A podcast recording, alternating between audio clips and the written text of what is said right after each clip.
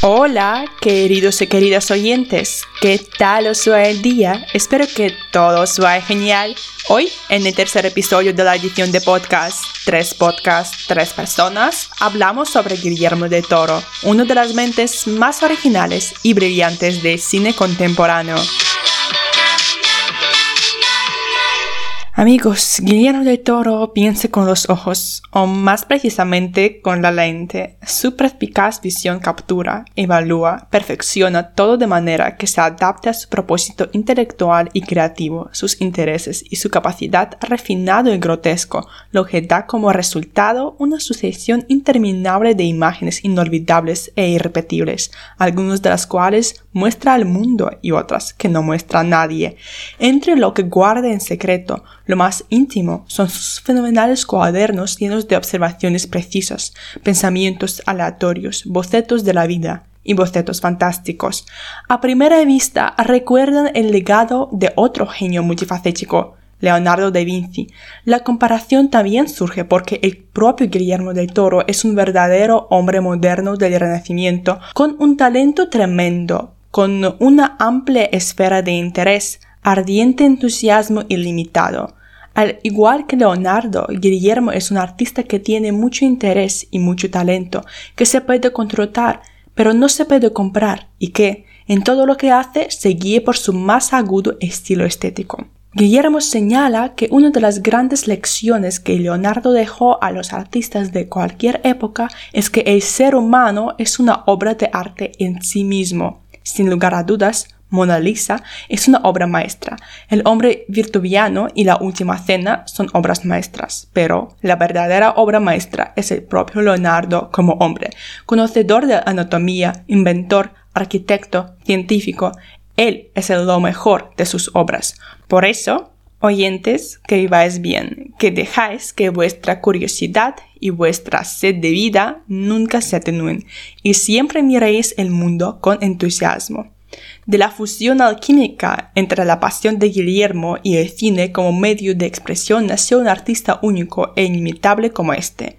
Un artista que mezcla la cultura pop con profundas reflexiones sobre el destino humano, que une a Hollywood y América Latina, alternando películas personales de bajo presupuesto en español con éxitos de taquilla de Hollywood e incluso en los últimos logrando aportar una visión personal, filosofía y estética. En todas las obras de Guillermo, como el zumbido de los cables de alta tensión, se siente el miedo constante, la amenaza, la belleza fría del filo de la navaja. Rod Serling comentó una vez, el miedo más terrible es el miedo a lo desconocido, no se puede compartir con otros. Sin embargo, Guillermo exploró este miedo y lo compartió con millones de espectadores. Sus películas evocan una sensación de separación colectiva, del mundo en una escala conjunta. Las películas de Guillermo podemos atribuir al género de terror o fantasía oscura, pero no son las que juegan con el amor por la emoción o la inclinación por el escapismo. Ha creado su propio género único de fantasía, con un toque de miedo, que interpreta nuestro mundo en lugar de ofrecer sumergirse en el tiempo y el espacio para olvidarse alegremente de todo. Como señala el propio Guillermo, cuando la gente dice, oh, la fantasía es una gran manera de distraerme, respondo, no estoy de acuerdo. La fantasía es una excelente manera de descifrar la realidad. Guillermo usa las técnicas de terror y fantasía para abrir nuestros ojos al mundo en su totalidad.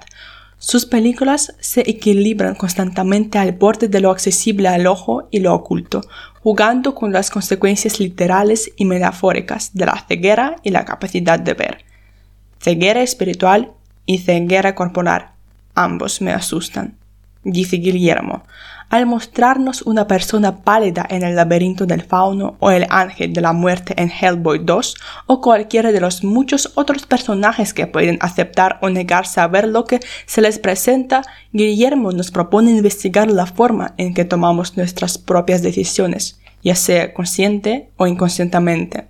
El laberinto del fauno se rodó cuando Guillermo estaba en una excrucijada, tratando de reinterpretar creativamente su vida y elegir el camino correcto que él mismo trazaría y que lo llevaría a la película que debía hacer. En este momento decisivo de su carrera rechazó muchas ofertas de Hollywood, ofertas que le costaron millones de dólares. Prefirió dificultades financieras y un triunfo creativo en el laberinto del fauno, todo lo que Guillermo trabajó se convirtió en un mosaico exuberante, donde la crueldad se intercalaba con ternura, secretos ocultos y magia. En el cuaderno que llevaba mientras trabajaba, se puede ver lo apasionado que estaba por este proyecto. Al pensar en la trama y el mundo visual de la imagen, mostró gradualmente todas las características específicas de esta película, por lo que en el papel fotográfico sumergido en una cubeta con una solución, la imagen aparece gradualmente. El blog de notas guarda sus reflexiones sobre la elección de los actores, el fondo histórico, los cuadros individuales, los diálogos, los escenarios, los personajes, los disfraces y los monstruos. En esas páginas, el laberinto de fauno aparece con detalles sorprendentes. Los villanos en el laberinto de fauno, como en cualquier otro trabajo de Guillermo, están hechos con detalles realistas violentos, reales, hasta intimidantes. No pierde el más mínimo detalle, entre otras cosas, describe el atuendo del cruel capitán. Abrigos sobre los hombros, guantes, gafas, corte recto, zapatos de charol.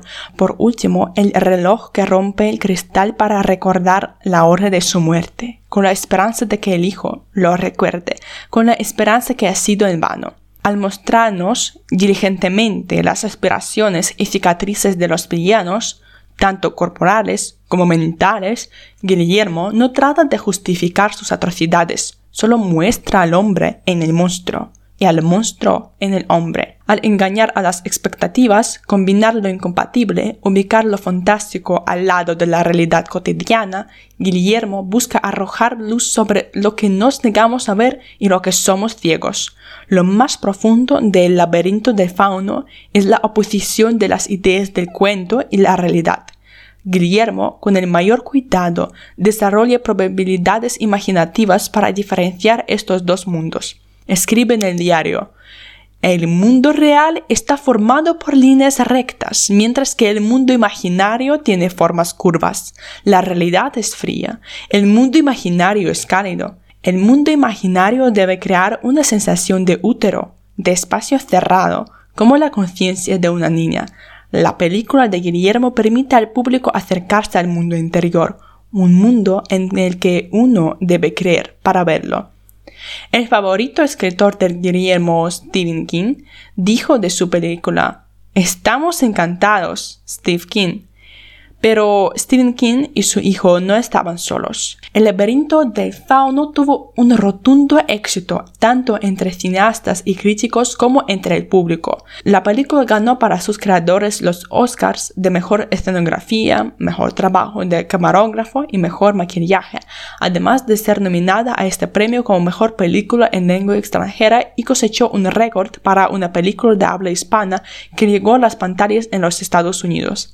Pero lo más importante es que esos logros significan que la fidelidad de Guillermo a su imagen y a su arte ha dado frutos.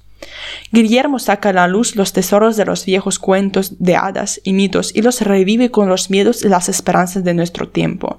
Esto es lo que hace que su manera de narrador sea tan poderosa y única, descifra nuestra era con herramientas del pasado, utiliza el lenguaje más antiguo para exponer lo que estamos tratando de ocultar, todas las pasiones del corazón humano, todas sus debilidades, miedo, ira y crueldad.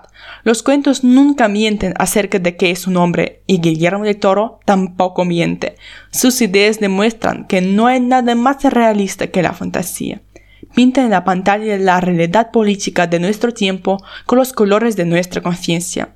Pero no solo saque demonios a la luz, Guillermo sabe sobre los ángeles y tal vez eso es lo que hace que sus películas sean tan memorables y significativas. Nos mira con ternura, aunque sabe todo sobre nuestro lado oscuro.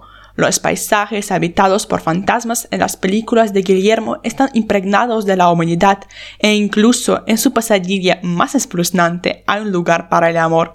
Solo un verdadero mago puede hacer esto, convocar a todos los demonios y permitirnos escuchar a través de sus gritos y gruñidos los pasos de los ángeles en la oscuridad. Y también no podemos ocultar que él es el gran vencedor de la noche de los Oscars de la Academia de Artes y Ciencias por su película La forma del agua. Y pues La forma del agua es solo una de las películas que me gustan mucho um, de la carrera de Guillermo de Toro.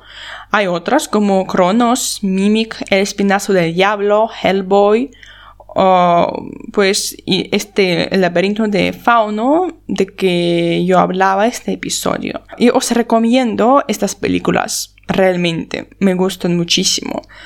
Me gustan los monstruos en cada una de sus películas. Me gustan porque son amables y eso es una paradoja, ¿no?